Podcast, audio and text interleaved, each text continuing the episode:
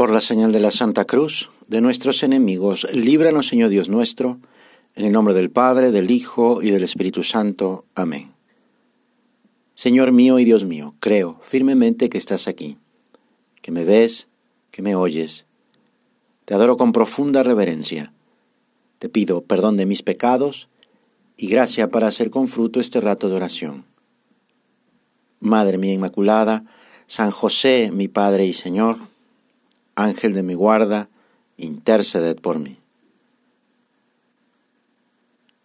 En aquel tiempo dijo Jesús a los judíos que habían creído en él, Si permanecéis en mi palabra, seréis de verdad discípulos míos, conoceréis la verdad y la verdad los hará libres. Seguir al Señor, ser su discípulo en medio de nuestras ocupaciones, es un propósito que no se logra fácilmente, y para llevarlo a buen término es necesario conocer los medios con los que contamos y, saber utilizarlos, ser conscientes de aquello que nos falta para pedirlo confiadamente al Señor, y por otra parte, arrancar y quitar lo que estorba. A veces se ha comparado el alma con una habitación cerrada. En la medida en que se abre la ventana y entra la luz, se distinguen todos los desperfectos y suciedades que puede haber los lugares que están acomodados y que no necesitan acomodarse porque están bien. Pero otros lugares sí, necesitarán una limpieza porque a cualquier habitación entra el polvo. Esa luz la da Dios y es una muestra de su misericordia.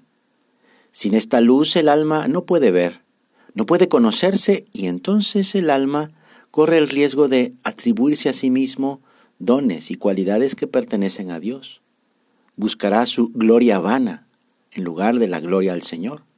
Se atribuirá victorias que en realidad son de la gracia divina.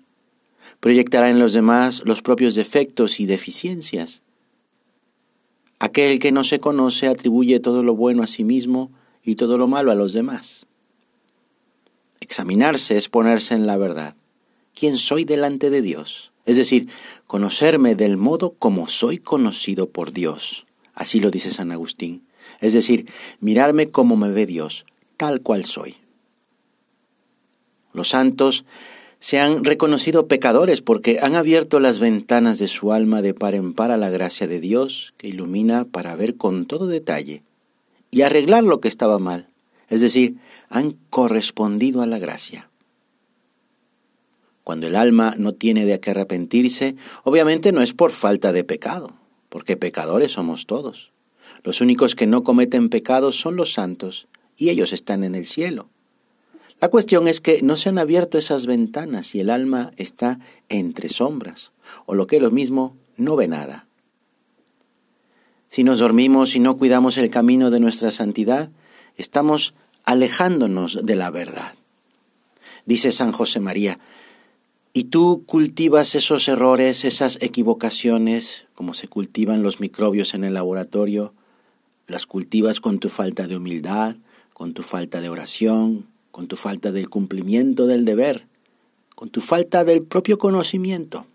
Y después, esos focos infectan el ambiente.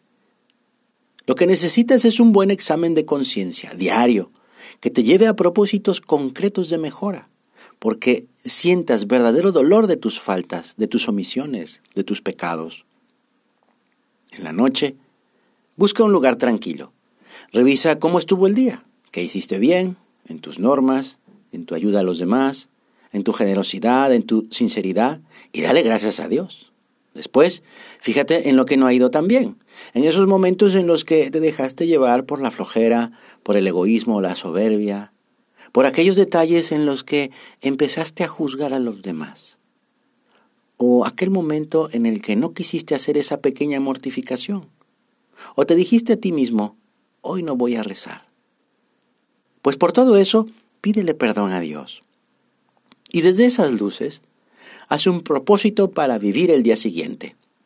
Señor, mañana, con tu ayuda, sí voy a hacer esa norma de piedad o voy a tener un detalle de cariño con mi hermano, o voy a levantarme a tiempo. Y así, dependiendo de lo que te haya fallado o de lo que veas que Dios te pide. Todo esto en no más de tres minutos, ¿eh? No tiene que ser revisar minuto a minuto todo mi día, sino, sobre todo, que nos lleve a escuchar al Espíritu Santo y hacer con optimismo y confianza el propósito del día siguiente. El modo en que revisas tu día es algo personal. Puedes diseñarlo como mejor te convenga. Yo te digo una guía general porque conforme vamos acercándonos más a Jesús, vamos fijándonos en alguna norma del plan de vida o en una virtud o también luchando contra algún defecto. Lo importante es que te sirva para crecer en amor de Dios, para que te acerques más a Jesús. En resumen, que te sirva para tu santidad. El examen no es una simple reflexión sobre nuestra conducta, es un diálogo, un diálogo entre Dios y el alma. ¿Te ha agradado, Señor, en este día? ¿En qué te he disgustado? ¿Qué esperabas de mí y yo no he hecho? Sí, el examen es un diálogo de un alma enamorada de Dios. Por eso es importante tener el empeño de profundizar, yendo a las raíces, buscando permanecer en la verdad, preguntándonos, ¿dónde está mi corazón? ¿Qué intenciones me mueven? ¿En qué pienso? ¿En Dios? ¿En los demás? ¿O en mí? ¿Qué es lo que ocupa habitualmente mis pensamientos? hacia dónde dirijo mis sentidos.